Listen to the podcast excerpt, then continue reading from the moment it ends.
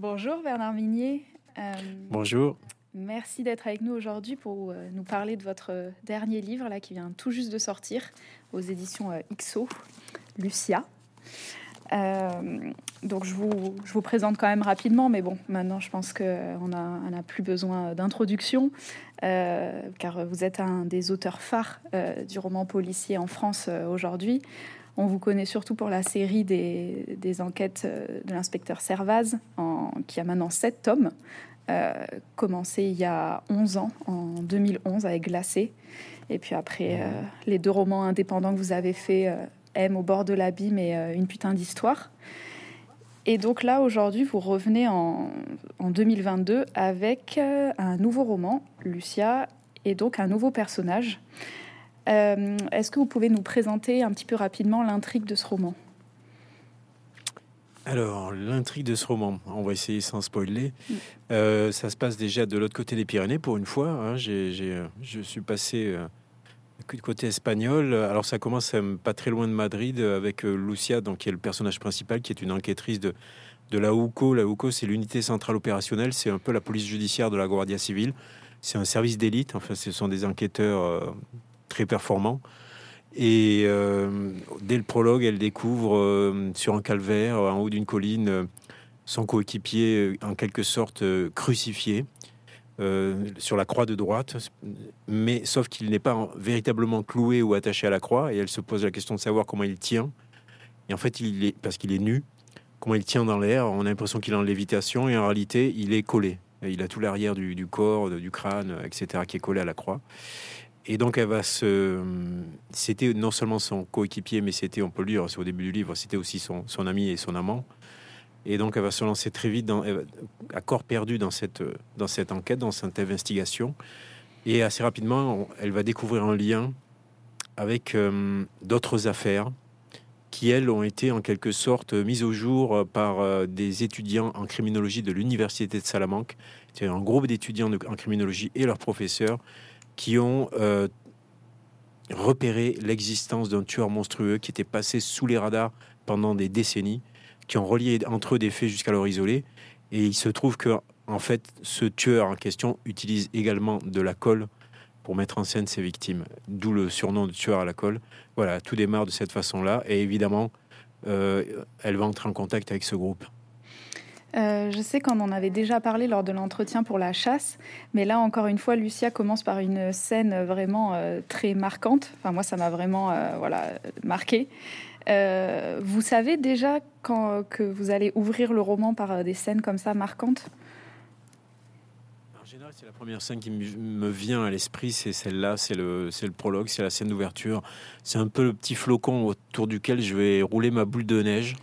Et euh, ça commence, oui. En fait, j'ai des flashs, j'ai des images comme ça en tête qui me viennent, dont je ne sais pas toujours au départ quel est leur sens, comment je vais les intégrer dans l'histoire, quelle va être leur importance pour l'histoire. J'ai juste ces, scènes très fortes et, j'essaie de les relier entre elles et de d'en faire une, une, histoire. Et oui, j'avais cette scène du calvaire et de ce, ce corps nu. Euh, suspendu en haut d'une croix. Euh, très vite, j'ai eu cette scène-là à l'esprit, oui.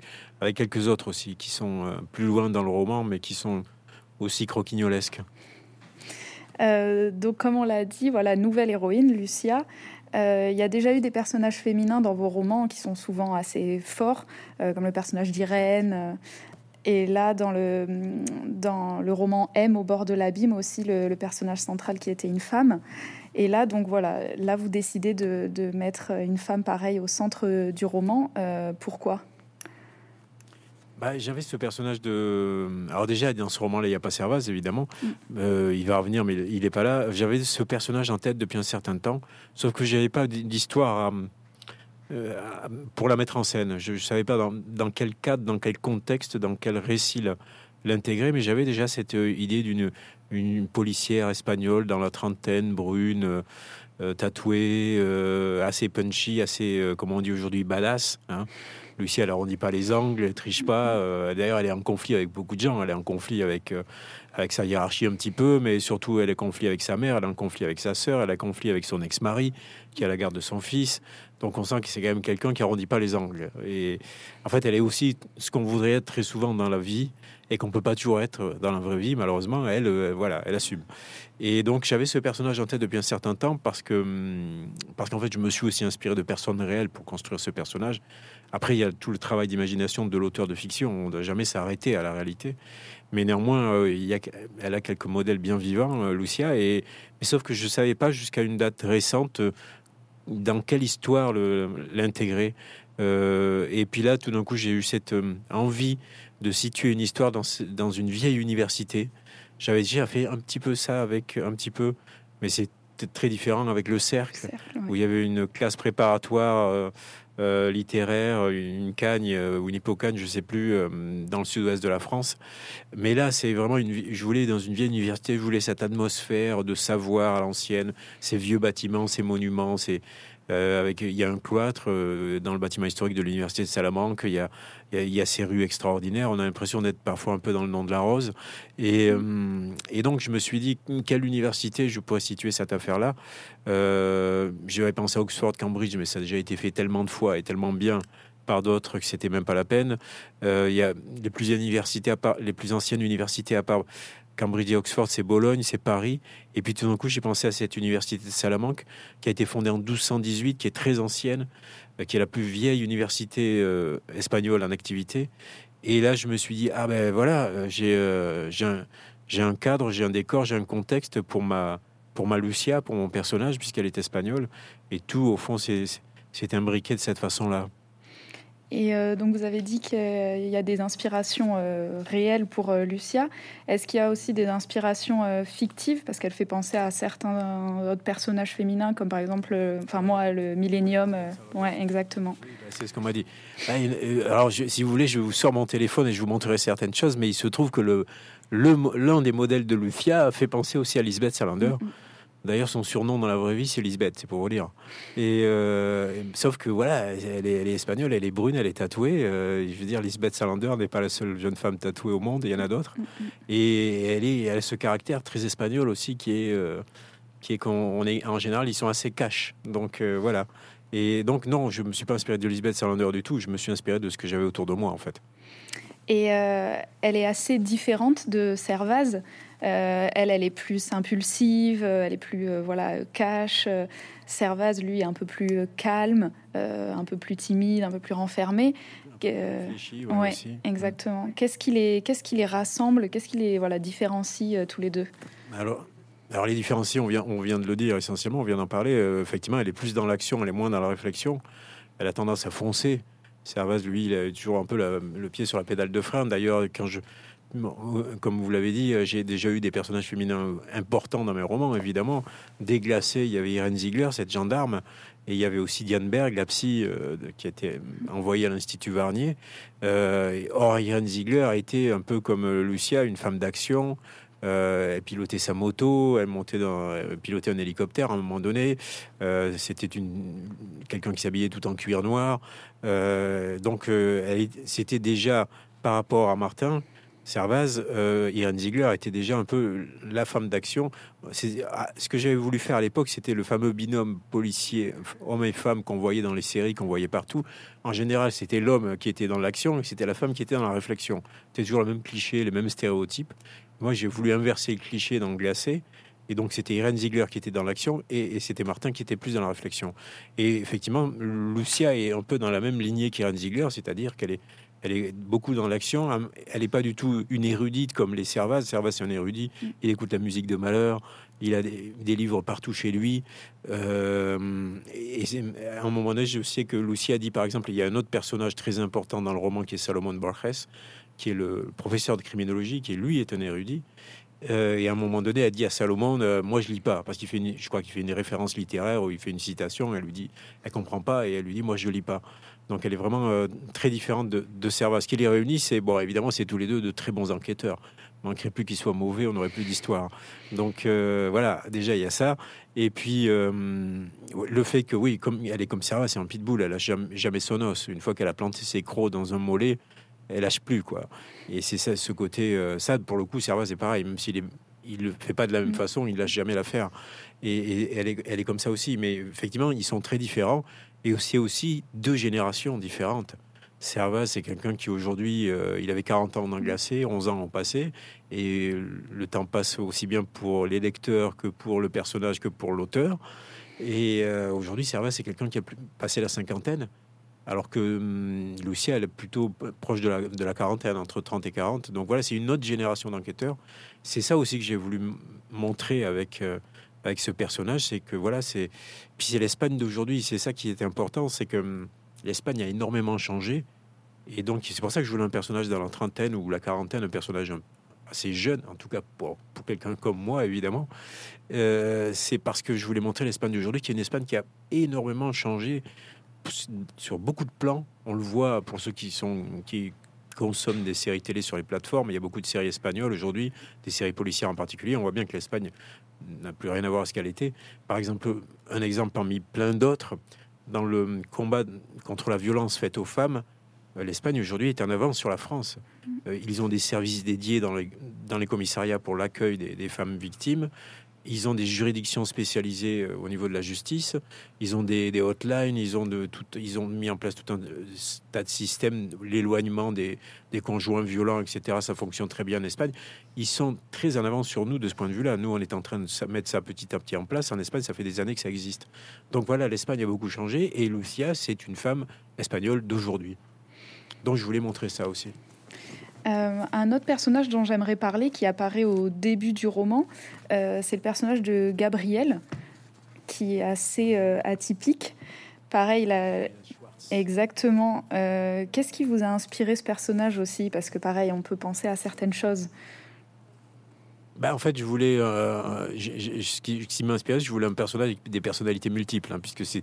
Je, je, me demandais comment faire un, truc nouveau avec une scène d'audition qu'on a vu mille fois, une scène d'interrogatoire qu'on a vu mille fois.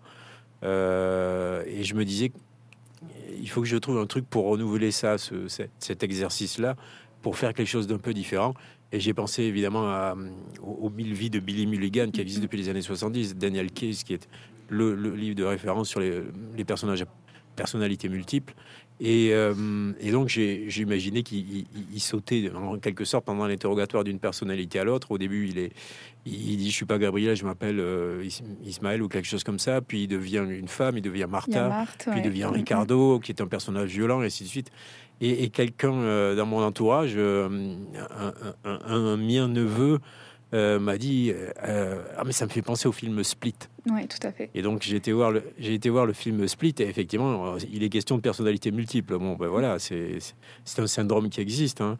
et d'ailleurs c'est un syndrome qui existe mais qui n'est pas reconnu de la même façon euh, aux États-Unis qu'en France. Aux États-Unis il y a déjà eu plusieurs fois des dans des procès euh, le, syndrome de personnalité multiple, qui a, un autre nom aujourd'hui, euh, a été reconnu comme tel, et donc on a reconnu qu'il y avait suspension de la responsabilité de la part de criminels, puisqu'il ne s'appartenait plus, puisqu'il n'était plus véritablement lui-même. Euh, en France, je crois que ça n'est jamais arrivé. Il y a beaucoup de psychiatres qui sont aussi qui mettent en, question ce syndrome-là, qui, voilà. Et, et en Espagne, je sais qu'une fois, D'ailleurs, je pense que je, le dis dans le roman. Je crois qu'une fois, il y a eu un, dans un procès euh, pénal, au pénal euh, criminel, euh, le juge a reconnu la suspension de responsabilité pour un syndrome de personnalité multiple. C'est arrivé, je crois, une fois. Après, je ne sais pas s'il y a une jurisprudence derrière, je ne crois pas. Et voilà, c'est un syndrome qui, aux États-Unis, est souvent, hein, pas souvent, mais enfin, est invoqué assez régulièrement dans les, les procès criminels, alors qu'en France, pas du tout c'est quelque chose de très différent. Et en Espagne, euh, c'est aussi.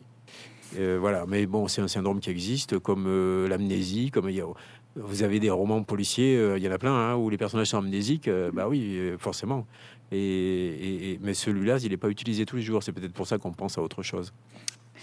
Et donc le dernier personnage dont j'aimerais qu'on parle un petit peu, vous l'avez dit, donc c'est Salomon, le personnage professeur à l'université. Euh, avec Lucia, donc ils forment un duo assez atypique. Elle, la jeune flic, euh, lui, le professeur d'université. Euh, qu'est-ce qui vous plaît dans ce duo un peu atypique? Alors déjà, il y a un rapport entre deux générations là aussi, hein, puisque Salomon, c'est quelqu'un qui a 62 ans, si mm. je crois, ma mémoire est bonne. Et donc, euh, il la traite d'une manière un petit peu paternaliste. Et puis, c'est Salomon, c'est quelqu'un qui voit le monde, euh, un peu comme Servas du reste, qui voit le monde euh, et qui voit notre époque avec le recul de quelqu'un qui est né dans le siècle précédent, qui a connu une époque où il n'y avait pas de réseaux sociaux, où il n'y avait pas d'internet, où il y avait pas plein de choses. C'est mon cas également. Et donc il voit, et en plus c'est quelqu'un qui lit énormément, qui est, c'est un érudit, mais qui a lu tous les classiques, puisqu'il est quand même aussi beaucoup question dans, dans le roman de peinture euh, de la Renaissance et du baroque, puisque le, le, tueur que, que traque ses, étudiants en criminologie et que traque Lucia s'inspire pour mettre en scène ses victimes de peinture de la Renaissance et du baroque et, de peinture elle-même inspirée des Métamorphoses de Vide, qui est une des plus grandes œuvres littéraires de l'Antiquité. Donc c'est quelqu'un voilà qui a tout ce savoir, qui a toutes ces connaissances. Et Lucia, elle, elle a une autre, une autre forme de savoir, qui est celui euh, qu'elle a acquis euh, en tant qu'enquêtrice. Et j'aimais bien ce, duo. Euh, on a un petit côté, voilà, il, de temps en temps, il, est un peu paternaliste avec elle. et en même temps, elle est très intéressée par ce qu'il a à lui dire, parce qu'il a une connaissance qu'elle n'a pas, et inversement. Elle, elle lui apporte aussi des, voilà, c'est c'est ce, c'est et puis c'est aussi, c'est il faut pas oublier ces étudiants qui sont très mmh. importants aussi. Ce groupe d'étudiants, ces jeunes gens, moi, je les ai rencontrés. Il faut savoir que le groupe d'étudiants en criminologie, il existe euh, avec leurs professeurs. Ils sont bien à l'université de Salamanque. En réalité, quand moi, l'an dernier, j'ai voulu euh, raconter cette histoire, j'avais déjà en tête l'idée d'un groupe de criminologie d'étudiants. Euh, parce que j'aime aussi les films d'horreur, genre slasher, où on voit les étudiants se faire zigouiller de, plein de manières horribles et grotesques et en même temps amusantes. Et donc, je, je, me suis dit, tiens, je vais le mettre à l'université de Salamanque, puisque c'est là où je voulais que ça se passe, c'est la plus vieille université d'Espagne.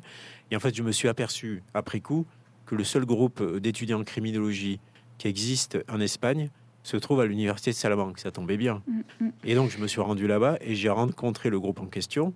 Et j'ai découvert leurs bureaux qui sont dans les sous-sols de l'université, dans les sous-sols de la faculté de droit, comme un peu comme dans le silence des agneaux, on est, on est vraiment sous-sol. Euh, et, alors, y on va pas tout dévoiler, mais dans, le roman, par exemple, il y a un moment où, on a euh, un étudiant qui est un peu agoraphobe, qui est informaticien, qui a ses ordinateurs dans une tente de camping modèle familial au milieu d'une pièce. Et pendant que je visitais les locaux de ces, ces jeunes gens, euh, je leur ai dit à un moment donné, mais je trouve que vos bureaux sont un peu petits. Et là, ils, m'ont demandé, mais un peu petit, mais pourquoi? Euh, je leur dis parce qu'il me faut une grande pièce où je puisse mettre une tente de camping. Et là, ils me regardent tous en se disant, et je leur dis, mais c'est pour mon, c'est pour mon histoire, j'ai besoin d'une. Et donc, on part à la recherche d'une pièce suffisamment grande dans les sous-sols de la faculté de droit. Et là, il y a un des étudiants qui dit à son professeur, il y a l'ancien laboratoire de criminologie, celui qu'on n'utilise plus. Donc, on est parti voir le concierge, on a récupéré la clé. Et là, on est redescendu dans le sous-sol. On a ouvert la porte et là, je découvre une pièce avec des portraits de Charles Manson, de Ted Bundy sur les murs, avec un mannequin démantibulé, avec des microscopes, comme dans le roman en fait, avec des microscopes. Et, je, commence à faire des pas en long, en long, en large pour mesurer la taille de la pièce. Je leur dis 11 mètres sur 7, c'est parfait, c'est là que ça va se passer. Et donc la pièce, en fait, la pièce qui est dans le roman existe vraiment. Il y a juste la tente qui est pas là. Et, et ce qui m'intéressait donc avec ces jeunes gens, ces jeunes étudiants, avec Lucia, avec Salomon, qui lui est, sexagénaire, c'était ce rapport entre les générations. C'était aussi ce. Moi, j'aime beaucoup euh, échanger avec des jeunes gens. Je trouve ça très intéressant. Euh, et parce que c'est quand on a 20 ans, ils sont un petit peu plus vieux. Hein, c'est des, des, doctorants, donc ils ont 25, 26 ans, 27. Euh, et hum, quand on a 20 ans, c'est l'âge de tous les possibles, de tous les rêves. Après, quand on a mon âge, on, sait que la plupart des rêves ne se réaliseront pas. Mais néanmoins, il faut les avoir, ces rêves, à un moment donné. On les a. Euh, et, et, et, aussi, quand on, échange avec les étudiants, il faut surtout pas jouer au vieux sage, parce qu'il démasque très vite l'imposteur. Il faut surtout pas, il faut échanger, voilà, il faut recevoir et donner. Et je trouvais ça très intéressant à faire, ce rapport entre les générations et pour le coup les, générations en Espagne, mais pas seulement, puisque euh, mes étudiants ils viennent de, toute, euh, de toute l'Europe, voire même du monde entier. C'est le cas dans l'université de Salamanque. À l'université de Salamanque, on a des étudiants qui viennent euh, du Japon, d'Europe, d'un peu partout, parce que l'université de Salamanque a des programmes d'échange avec les universités européennes, mais aussi avec 25 universités japonaises. Et donc dans le roman, on a un, étudiant irlandais qui est l'informaticien qui bricole le, programme qu'ils ont mis au point d'IMAS, celui qui a permis de, repérer les liens entre les crimes, euh, qui s'appelle Ulysse Joyce. On a son compère euh, qui s'appelle Alejandro Lorca. On a euh, un étudiant japonais qui s'appelle Haruki Tanizaki. On a une, une étudiante danoise qui s'appelle Blixen. Enfin, il n'aura échappé à personne qu'il s'agit de noms d'écrivains. Hein. Et puis leur professeur s'appelle Salomon Borges. Borges. Donc, euh, parce qu'en fait, je me suis fait un peu plaisir. Quoi. Je me suis dit, tiens, euh, quitte à, à, les faire venir du monde entier, je vais leur, je vais leur coller des noms d'écrivains. je trouvais ça rigolo. Et donc, euh, voilà, vous dites que vous avez rencontré ces étudiants-là en Espagne. Euh, quels autres interlocuteurs vous avez rencontrés? Parce que j'imagine que le fonctionnement de la police en Espagne n'est pas le même aussi que celui en France. Oui, alors j'ai rencontré des, membres de la Guardia Civile, bien entendu, y compris. Euh, alors il faut dire que ça se passe au début à Salamanque. Après, ça va se passer. Il y a, des, il y a une scène de crime à Ségovie, qui est une ville incroyable sur, un piton rocheux avec un aqueduc euh, doublement millénaire, qui date de, l'époque romaine au milieu de la ville, etc. Et puis après, on va se transporter, évidemment, comme toujours dans mes romans, on va partir dans les Pyrénées, mais côté espagnol, en hiver, comme d'habitude, dans un village qui s'appelle Graus, qui est dans le Haut-Aragon, c'est-à-dire les Pré-Pyrénées. Et euh, donc, j'ai rencontré ce village qui est lui aussi très spectaculaire, avec une basilique qui a eu son importance dans le roman, hein. une basilique qui est collée au-dessus du village, qui surplombe le village avec un cloître et qui est collée à une falaise. Et sur cette falaise, il y a un, grand Christ en croix. Et hum, donc, je me suis rendu là-bas et j'ai rencontré les membres de la Guardia civile de, ce village de, Graus. J'en ai rencontré d'autres ailleurs. J'ai eu aussi bénéficié des conseils d'une hum, journaliste et auteur qui s'appelle Cruz Morcillo, qui a publié des, romans, justement, pas des romans, pardon, des, documents sur des grandes affaires criminelles espagnoles qui est une grande spécialiste d'affaires de, criminelles en Espagne, qui est en contact avec la UCO, avec la Guardia Civile, avec la justice, donc qui, qui nous a donné plein de tuyaux pour ça. Euh, et c'est elle, par exemple, qui m'a appris que hum, les salles, les, cellules de garde à vue autour de Madrid, il y en avait uniquement dans une des casernes de la Guardia Civile qui s'appelle Tres Cantos. C'était le seul endroit où on pouvait mettre les, les, gens en garde à vue autour de Madrid. Et que ces cellules, contrairement par exemple au SRPJ de Toulouse, où les, les, cellules de garde à vue ont des portes vitrées. Euh, là, ce sont des portes métalliques avec des judas. Alors, c'est des détails, mais moi, je tiens à ce réalisme-là. Je tiens vraiment à cette crédibilité-là. Je veux que ça soit vrai. Je veux que ce que je raconte soit vrai. Je dis toujours que c'est une, une euh, la fiction, le, roman, c'est un mensonge qui dit la vérité. Mais pour dire un peu de vérité, il faut, il faut savoir de quoi on parle. Et donc, euh, j'ai rencontré les gens de la Guardia civile à, à, ailleurs. J'ai aussi bénéficié des conseils d'un auteur de noir espagnol qui est aussi membre de la, des Mossos de Mossos d'Esquadra, c'est la, c'est la police catalane, qui s'appelle Rafa Melero, qui a publié pas mal de, mm. de, romans policiers espagnols. Je ne sais pas s'il est traduit en France, Rafa. Euh, voilà, j'ai eu euh, pas mal de, contacts. Oui, j'ai aussi eu des contacts à Graus euh, dans la population, à Ségovie, parce que je tiens, je tiens à, à, savoir de quoi je parle. Je, je moi, je, je, je, concevrais pas de me situer un je sais qu'il y en a qui le font et qui le font très bien, euh, mais je ne saurais pas de situer un roman dans un pays où j'ai jamais mis un orteil. Ça, je peux pas. Je peux pas faire. Euh, donc, euh, du coup, justement, on va parler un peu de l'Espagne, parce que là, cette fois, vous avez passé la, la, frontière, vous êtes passé de l'autre côté. c'est un pays qui vous tient à cœur. je crois que votre, je crois que c'est votre mère qui est espagnole et que vous avez vécu un petit peu en Espagne. Donc euh, voilà, pourquoi, pourquoi l'Espagne, euh, même si les raisons qu'on vient de citer déjà là précédemment? Oui, sont déjà assez fortes. Oui, euh, oui, ah ben oui, l'Espagne, parce que ma, ma, mère, effectivement, est née, est née dans le Haut-Aragon, pas très loin de ce village de Graus, qui est dans le roman. Donc, elle avait pris Pyrénées. Elle est née à mmh. quelques kilomètres à peine de ce village. Et, mais elle est arrivée en France à l'âge de 8 ans. Et de son vivant, ma mère disait toujours Je suis française, je suis pas espagnole. D'ailleurs, on parlait jamais espagnol à la maison.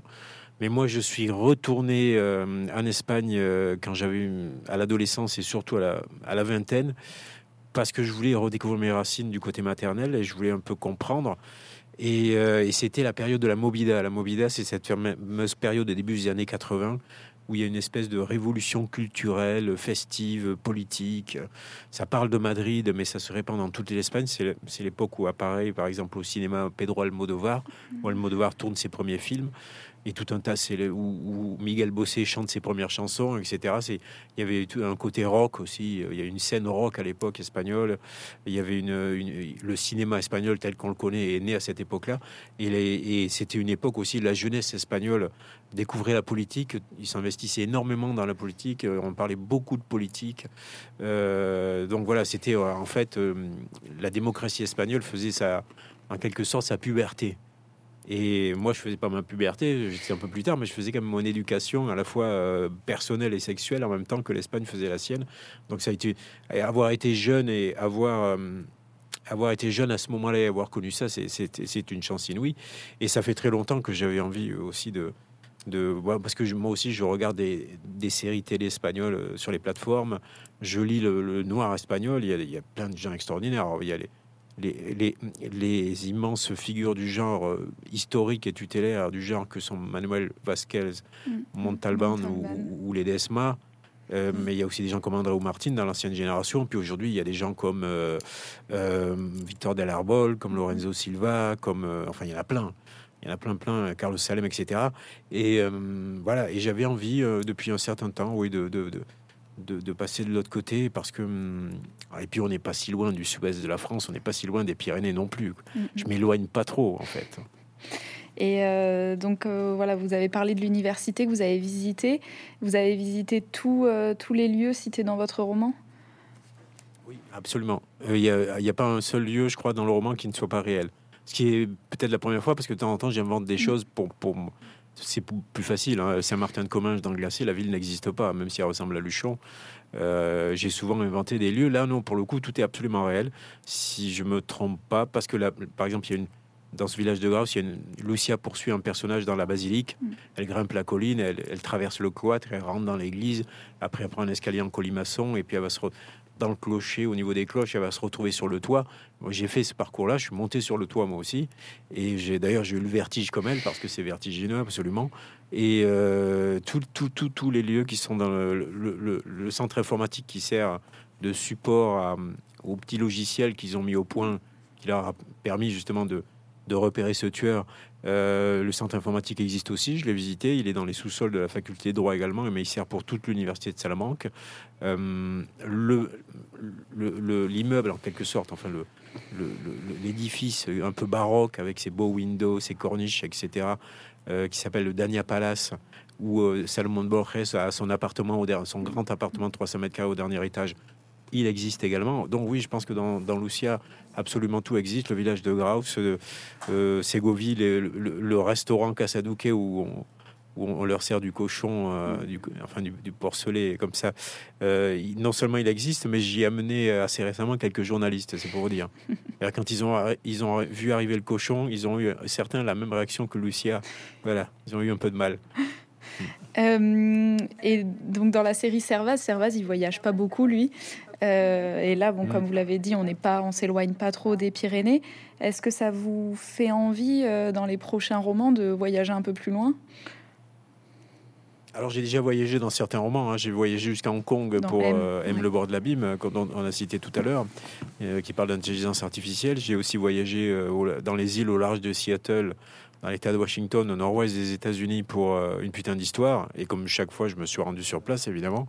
Et euh, Servaz va revenir dans le prochain, donc on sera toujours dans le mmh. sud-ouest, etc. Mais néanmoins, euh, ce qui m'intéresse avec Lucia, c'est que ce, ce, service central, la UCO, cette unité centrale opérationnelle qui se trouve à Madrid, à la grande différence des services de police français, où par exemple, quand vous êtes au SRPJ de Toulouse, on ne veut pas vous envoyer faire une mmh. enquête à Lille ou, à Brest. Et inversement, quand vous êtes au SRPJ de Versailles, vous n'allez pas descendre dans le sud-ouest, sauf nécessité de l'enquête. Et ce qui m'intéresse avec Lucia et avec ce service de la UCO, c'est que c'est un service central, mais qui peut être projeté partout en Espagne. On peut les retrouver aussi bien en Andalousie qu'au Baléares, qu'aux Canaries, qu'en Galice, euh, partout. Et ça, c'est parce que je pense que Lucia va quand même revenir. Ça, c'est quand même très intéressant parce que ça va me permettre de la faire voyager. Un petit peu, oui, un petit peu plus. Euh, autre chose qui est au centre du roman, donc comme vous l'avez dit, c'est cet outil qui est créé par, euh, par Salomon et ses, et ses étudiants, DIMAS, euh, qui est une base de données qui en fait est capable de, de corréler les informations des différents crimes pour pouvoir, euh, pour pouvoir voilà, repérer des liens qui seraient passés inaperçus. est-ce, que, est-ce que ça existe déjà, ça? Ça existe, mais dans d'autres pays, on pourrait dire que ça ressemble un peu au fameux VICAP du FBI, que tous les amateurs du silence des agneaux et d'autres mm. et d'autres films et, romans connaissent. il y a le Salvac ou Anacrim en France aussi qui sont assez proches de ça. Euh, ça bah, ma connaissance, je peux me tromper, ma, ma connaissance, ça n'existe pas en Espagne. Euh, ils ont beaucoup de fichiers, hein, pareil, informatiques, hein, comme toutes les polices du monde aujourd'hui. Euh, mais d'ailleurs, j'en recense quelques-unes dans le roman. Mais celle-là, celle-là, je l'ai imaginé. J'ai imaginé que c'était. Alors après, on va dire, ah, c'est des étudiants qui bricolent ça dans leur coin. Oui, mais d'accord, mais si on regarde bien, euh, il y a dix ans, l'entreprise dans le classement mondial des entreprises par capitalisation boursière, le numéro c'était le géant du pétrole ExxonMobil. Aujourd'hui, si on refait ce classement-là, les cinq premiers, c'est qui? C'est euh, Google, Facebook, Amazon. Euh, et or, Amazon a été mis au point par Jeff Bezos dans son garage avec l'argent de ses parents. Euh, Steve Jobs, Apple a été mis au point par Steve Jobs et Wozniak quand ils rentrent, qui étaient encore des très jeunes gens en rentrant d'un séminaire sur l'informatique ou je sais pas trop quoi et, et Job avait vendu son combi Volkswagen pour financer les premiers, travaux. Donc on voit bien que des trucs bricolés deviennent des choses énormes finalement. Aujourd'hui, ils ont révolutionné le monde avec des, des, choses qui ont commencé dans un garage ou dans une chambre d'étudiants. Donc pourquoi pas Dimas et pourquoi pas ces étudiants-là? Et ça leur a pas donné des idées, du coup, justement, à ces étudiants euh, à la faculté, de, après de reprendre, euh, voilà. Ah, c'est une question amusante, ça. Ben, je ne sais pas parce qu'ils n'ont pas lu le livre en fait. Moi, je les ai interviewés, je leur ai posé plein de questions. Ils savent que le livre va paraître et il va sans doute être traduit en espagnol puisque mes romans sont régulièrement traduits en Espagne. Et donc, euh, on, verra le jour où ils vont le lire, euh, où ils vont lire le roman. Peut-être ils vont se dire ah tiens chouette, on devrait faire ça. Je sais pas. Pour l'instant, ils sont, sont pas là, ils chassent pas non plus les tueurs en série. Ils ont autre chose à faire déjà obtenir leur doctorat. Ils sont assez occupés comme ça. Euh, dans le roman, euh, on suit donc un, meurtrier qui reprend les, des peintures de la, de la Renaissance. Euh, dans la série avec Servaz, la musique occupe une place importante. Là, donc avec dont Lucia, c'est plutôt la peinture. donc pourquoi, voilà, cette fois axer le roman autour du monde de l'art? Bah moi, je, c'est parce que c'est ce que j'aime moi en tant que euh, qu'être humain, que j'adore la peinture de la Renaissance, j'adore la peinture baroque, j'adore aller dans les musées en, Italie, en Espagne. Euh, euh, quand je suis à Madrid, je vais au Thyssen-Born Mizza ou au Prado. Quand je suis à Venise, je vais à l'Accademia ou à la Scuola San Rocco. Quand je suis voilà, à Rome, je vais visiter les musées Vatican. la National Gallery à Londres, c'est quelque chose. Moi, je suis un, passionné de peinture et de cette peinture en particulier de cette époque-là. Et, et donc, euh, de la même manière que je mettais la musique de Malheur ou la musique classique euh, parce que j'aime ça aussi, mais je mets aussi du rock. Hein. Il y avait un Saint Espérandieu qui écoute du rock dans, mes romans et du rock indé parce que c'est ce que j'écoute aussi. J'écoute aussi bien du classique que du rock. Euh, je, au fond, j'essaie de passer des petites choses qui me plaisent aussi, que j'aime à travers mes romans, de parler, de partager, de parler de choses que j'aime. Mais il faut pas oublier aussi que cette peinture dans le roman, ce, ce tueur s'inspirant donc de ces peintures, ces peintures sont elles-mêmes inspirées des métamorphoses d'Ovide. Or, il se trouve que les métamorphoses vide, c'est d'une violence inouïe. Mm. Métamorphoses vide, ce sont des choses très violentes. Les dieux grecs, et, parce que ça s'inspire de la mythologie, les dieux grecs et romains étaient aussi violents, aussi jaloux, aussi tordus, aussi menteurs, aussi manipulateurs que les, que les simples mortels. Et donc les métamorphoses, c'est plein de vengeance, c'est plein de meurtres, c'est plein de, de tortures, de choses absolument abominables. Et la peinture euh, de la Renaissance, c'est pareil. Quand vous voyez le, je, l'ai cité souvent ces derniers temps, mais quand vous voyez le, le Judith et Holoferne peint par euh, Artemisia Gentileschi, qui était la fille du Caravage, euh, qui a donc repris un thème que son père lui-même avait peint. Euh, sur le tableau, on voit le jaillissement du sang artériel alors, au moment où elle tranche le cou, enfin, de, de, Holoferne. C'est du gore, c'est du film d'horreur, c'est très très violent. Et, et cette violence-là, elle a toujours existé dans la peinture, elle a toujours existé dans la littérature, dans le théâtre. Oedipe roi, Médée, Antigone, Cain et Abel, c'est quand même très violent aussi au fond, nous autres auteurs de thrillers, on s'inscrit dans, dans, toute cette lignée de, littérature et de peinture. Et puis, euh, concernant les métamorphoses de plus spécifiquement, euh, Italo Calvino disait que c'était aussi le poème de la rapidité, que tout devait s'y succéder en rythme serré. On a l'impression d'entendre un des dix commandements du thriller. Donc voilà, on n'est pas si loin finalement. Il y a, il y a un lien naturel entre cet art, cette, cette peinture de, cette époque, avec ces grandes œuvres de l'Antiquité avec euh, le, polar tel qu'on le fait aujourd'hui. La violence a toujours été très présente dans l'art. Et comme vous, venez de le dire, dans le livre, il y a plein de petits clins d'œil à des choses que vous aimez, que ce soit la musique, les films, les séries. Euh, hum, les livres, ça permet au lecteur de mieux vous connaître, vous, en tant qu'auteur? C'est pas de moi que j'ai envie de parler. Je, non, c'est pas la même chose. J'ai envie de parler des choses que j'aime. et de, les partager avec mes lecteurs en filigrane parce qu'il s'agit de on n'est pas là pour les ennuyer donc euh, ça va ça va vite euh, on tourne les pages euh, ils n'ont pas le temps de se poser moi j'aime les attraper par le col les plonger dans la tête première de mon histoire et ne plus les lâcher jusqu'à la fin mais malgré tout j'arrive à glisser des choses en contrebande comme ça entre les lignes à parler de assez rapidement de, de choses que j'aime et je sais que ça marche parce que j'ai des lecteurs qui viennent me voir dans les festivals et dans les salons et qui me disent ah grâce à vous je me suis mis à écouter Malheur voilà, j'ai dit formidable. C'est génial. Si je peux amener des gens à écouter Malheur, pourquoi pas Ou à écouter plein d'autres choses, hein, puisque j'écoute aussi du rock. Mais enfin, ça, je pense que les gens n'ont pas besoin de moi pour écouter du rock. donc voilà. Euh, donc justement dans le livre euh, Les Métamorphoses d'Ovide, voilà comme vous venez de le dire, je voulais qu'on parle un peu plus en détail euh, de, des références qu'il y a à ce livre pourquoi, enfin, comme vous l'avez dit, il y a beaucoup de violence dans la littérature en général. Pourquoi ce livre-là en particulier euh, dans Lucia? Parce que mm, c'est une des œuvres références de l'Antiquité. C'est une œuvre, comme je l'ai dit, très violente. C'est ça qui m'intéressait. Et c'est surtout une des deux. En fait, la peinture de la Renaissance et la peinture baroque ont eu essentiellement deux sources d'inspiration, parce que les peintres allaient chercher leur, leur inspiration ailleurs, évidemment, dans des textes.